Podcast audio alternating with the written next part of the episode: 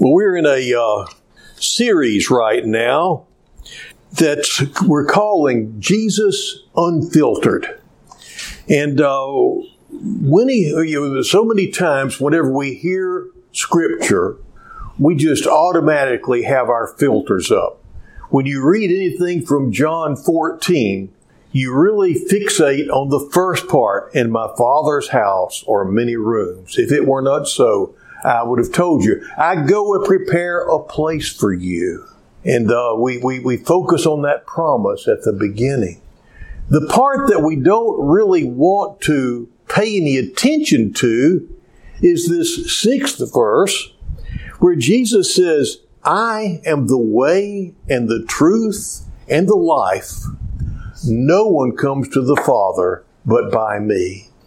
And you see, the thing is that many times we wind up with filters that we, we listen to things through, that we hear things through.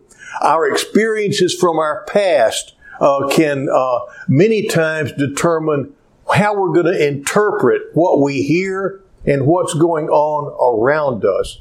And this particular passage is one that has been uh, hear, heard through filters and then spoken about uh, with uh, uh, assumptions and presumptions, and uh, uh, just it's just so sad that people just can't hear what Jesus is saying and accept it.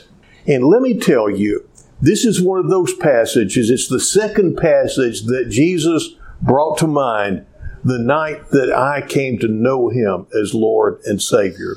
The first one was unless you become like a little child, you can't enter into the kingdom of heaven.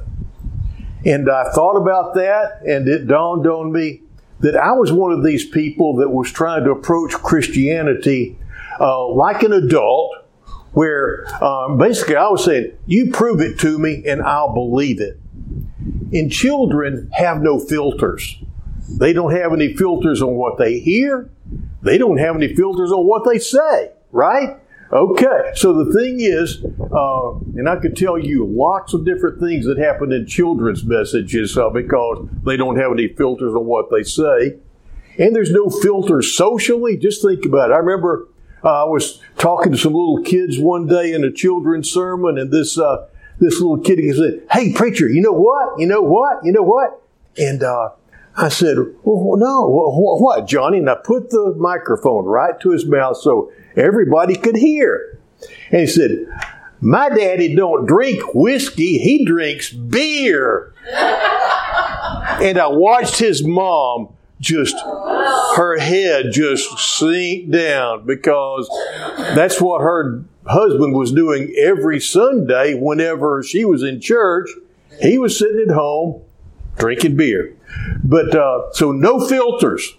And sometimes we need to get like that. We need to take away the filters on what we hear. Take all the preconcepts that we have and just let them, let them out the window so we can really hear what Jesus has to say. This all started when we looked at the transfiguration and God spoke out of a cloud and he said of Jesus, this is my beloved Son. Listen to him. And so this morning, I want us to listen to him as he says, I am the way, the truth, and the life. No one comes to the Father but by me, except through me. This morning, we're looking at one of the most important statements that Jesus ever said. Whenever I finally listened to, whenever I, I started listening like a child and taking in the Christian faith like a child, immediately this passage popped into my head. And I thought, okay, the church says that Jesus is important. What was so important about Jesus? It was just about this time of year, come to think of it. It was in Lent, and uh, I saw that in the church, the cross was very important. And then I realized that the cross was very important to Jesus. When he knelt in the Garden of Gethsemane, he agonizingly prayed, Father, if there be any way, let this cup pass from me. And apparently, the father said, There's no other way, son. Because Jesus got up from there and he went to the cross. It would be a cruel and capricious God that would send his son through such agony if there was another way. And so just that fact makes it clear there's no other way. As far as the Father's concerned, there was no other way. He had a chance to stop it, but he didn't. There's no other way.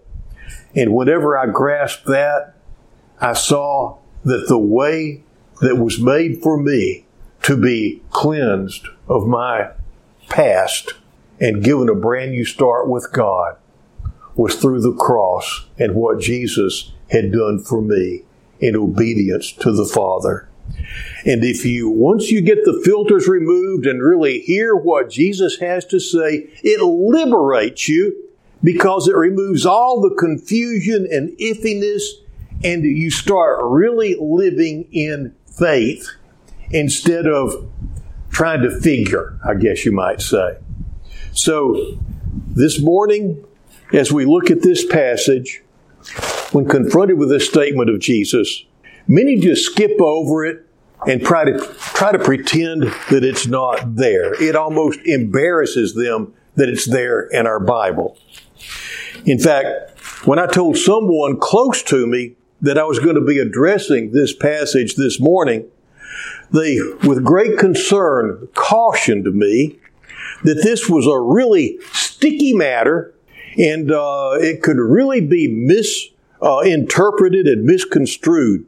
And I'd better be very careful.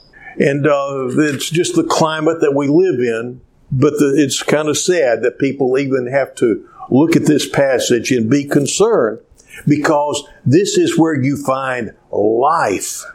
It's in the words of Jesus, not what we try to make him say, but what he really says. Some people that I love dearly just uh, set aside all rational thought uh, and wisely and piously say, well, yes, I believe that Jesus said that, and I believe that that's true for me. But that doesn't mean that there's not some other way that's just as true for somebody else. Now, that's when you set your brains aside whenever you think that there's multiple truths. And uh, we talked about this. I've, uh, I've actually seriously been asked by good Methodist church members Moses, Mohammed, Martin Luther King Jr., Buddha, Confucius, Jesus. What's the difference? They're all God, aren't they? Well, no, no. There's only one true Son of God. That's one of the things that you have to uh, admit. This is the first point that I think, think needs to be made in connection with this statement, and that is who is saying this? It's not just some guy. Last week I quoted C.S. Lewis on this matter, and I shared kind of a truncated version of what he said. And so let me share the entire quote uh, uh, at this point. I am trying here to prevent someone saying the really foolish thing that people often say about him, talking about Jesus. I'm ready to accept Jesus as a great moral teacher, but I don't claim, uh, I don't accept his claim to be God. That is the one thing that we must not say. A man who was merely a man and said the sort of things that Jesus said would not be a great moral teacher. He would either be a lunatic on a level with a man who said he was a poached egg, or else he would be the devil of hell. You must make your choice. Either this man was and is the Son of God, or else a madman or something worse. You can shut him up for a fool. You can spit at him and kill him uh, as a demon. Or you can fall at his feet and call him Lord and God. But let us not come with any patronizing nonsense about his being a great human teacher. He has not left that open to us. He did not intend to. Now, it seems to me obvious that he was neither a lunatic nor a fiend, and consequently, however strange or terrifying or unlikely it may seem, I have to accept the view that he was and is God. Now, you see, this is not just some man saying, I am the way, the truth, and the life. No one comes to the Father except through me. It is God incarnate uttering these words, not just to a chosen few, but to the entire human race. Christians are often criticized for claiming that Jesus is the only way to God. After all, there are billions of non Christians in the world. Are we really so narrow minded and bigoted that we think these people will be excluded from heaven just because they happen to be born in the wrong country or have uh, been taught the wrong religion? Rabbi Shmuley Boteach summed up uh, the feelings of many when he said, I am absolutely against any religion that says that one faith is superior to another. I don't see how that is anything different than spiritual racism. It's a way of saying that we are closer to God than you, and that's what leads to hatred. Those who take such objections do have a point. If Jesus was merely one more religious teacher out of countless others, then his claim would be absurd. Let's face it. How can one person have a monopoly on the truth or the pro- or proclaim that his way is the only way to God? After all, humans are finite and fallible, while God is infinitely greater than our small minds can comprehend. But if Jesus is in fact God Himself, that puts His claim in a totally different light, doesn't it? God Himself has the ability to say with certainty whether there is one God or many, whether there are multiple ways uh, of knowing Him or only one. Jesus doesn't say that he merely speaks the truth. He claims to be the embodiment of truth. He doesn't say that he can give life. He tells us he is the source of life itself. And he doesn't say he is one pathway to God among many. He asserts he is the only way. Earlier in John's Gospel, Jesus made this claim to the Jewish people who uh, came to hear him. They were some of the most religious people on earth. They worshiped the God revealed uh, in the same Bible that Jesus read and quoted. And they were passionate about obeying God's commands. And yet Jesus told them, You study the scriptures diligently because you think that in them you have eternal life. These are the very scriptures that testify about me. Yet you refuse to come to me and have life. Later, he told the same audience, If you do not believe that I am He, you will indeed die in your sins. Let me share an analogy uh, that will help give some perspective to this, I hope. In the movie Braveheart, uh, you find described the exploits of William Wallace as he led the Scottish people in rebellion against Edward Longshanks, the King of England. As Wallace's victories became more numerous, his reputation grew exponentially. And then one day, he came to lead some Scottish warriors into battle who had never met him before.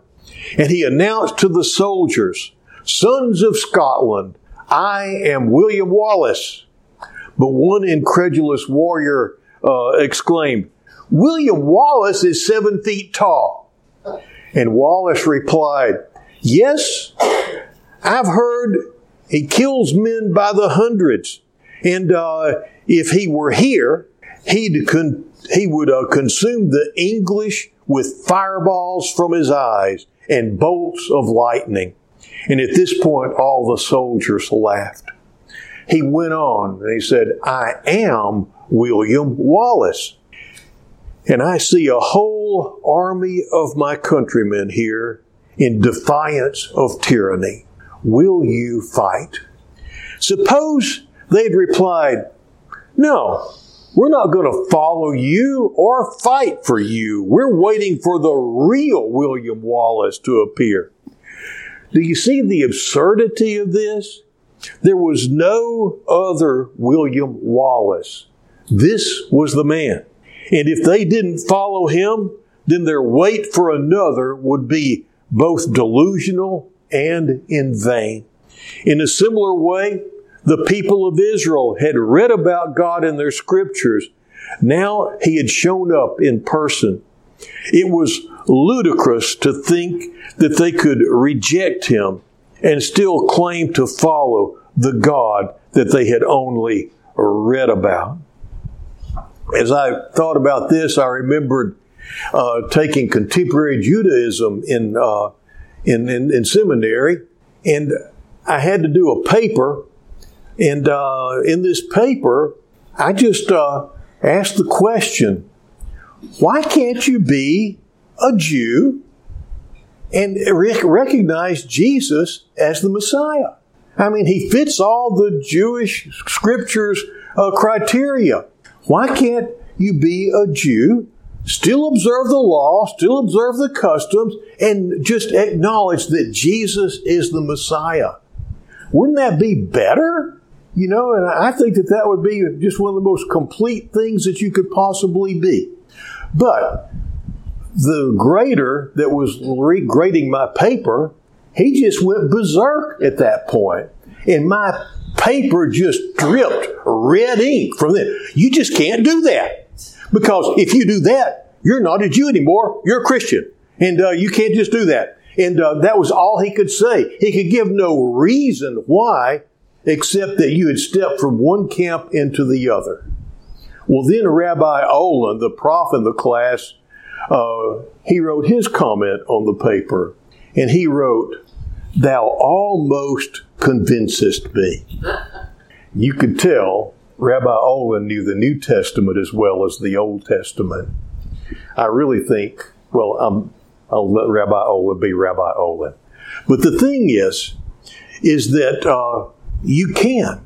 And whenever Jesus is speaking, he's speaking to the entire of the human race. And, and he was speaking to the Jews. He was speaking to the is to the Muslims to come. He was speaking and he speaks today to every religion, to every denomination. And if you'll just take your filters away, even if they be atheistic filters or whatever, and really hear and embrace Him say, I am the way, the truth, and the life. No one comes to the Father but by me. That invitation is for you. It makes no difference what your background is. This we have to accept. Well, in a, on the same evening when Jesus made this claim no one comes to the Father except through me. He added, If you really know me, you will know my Father as well. From now on, you do know him and have seen him. One of his disciples, named Philip, uh, said, Lord, show us the Father, and that will be enough for us. Do you remember what Jesus said? He said, Don't you know me, Philip, even after I have been among you for such a long time? Anyone who has seen me has seen the Father. How can you say, Show us the Father? Jesus was not displaying arrogance, nor was he trying to foster spiritual racism. He simply stated the truth. There is only one God, and he became a man in the person of Jesus. As Jesus walked on the earth, he showed us what he is really like, and he gave us the opportunity to truly know him. We can wait for another to show up who is seven feet tall and has fireballs in his eyes, but there is no other. Jesus tells us plainly, I am the way, the truth, and the life. No one comes to the Father except through me. If you haven't truly felt a connection and communion with God, it could be very well that you have allowed your filters to keep you from fully appreciating who Jesus is and what he has done for you. You see, this statement, as I've said, is an invitation to all who long to be close to the Lord. The invitation is this if you want to know God, if you want to find Him, if you want to truly have the life that deep down you know He has created you to live, if you want to be that person that you long to be, it's going to be through Jesus. People make it about religion. Jesus is talking about a relationship, one that begins right where you are, no matter what your past, no matter what your position. It can begin right now if it's never begun before. It makes no difference to him what religious label you're wearing at this time. The first disciples were Jewish. Gentiles came to him. Cornelius was a, a guy that sought God. He wanted to know God. And so Jesus sent Peter to a pagan to preach the gospel. There's only one way, and God has made it clear.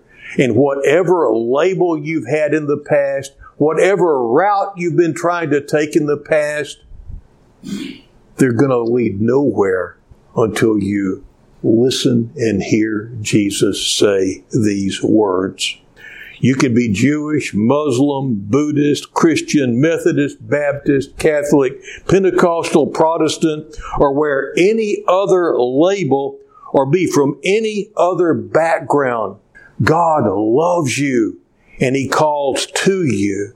This isn't about which religion is right or wrong. It's about whether or not you really want to know God and spend eternity with Him starting right now.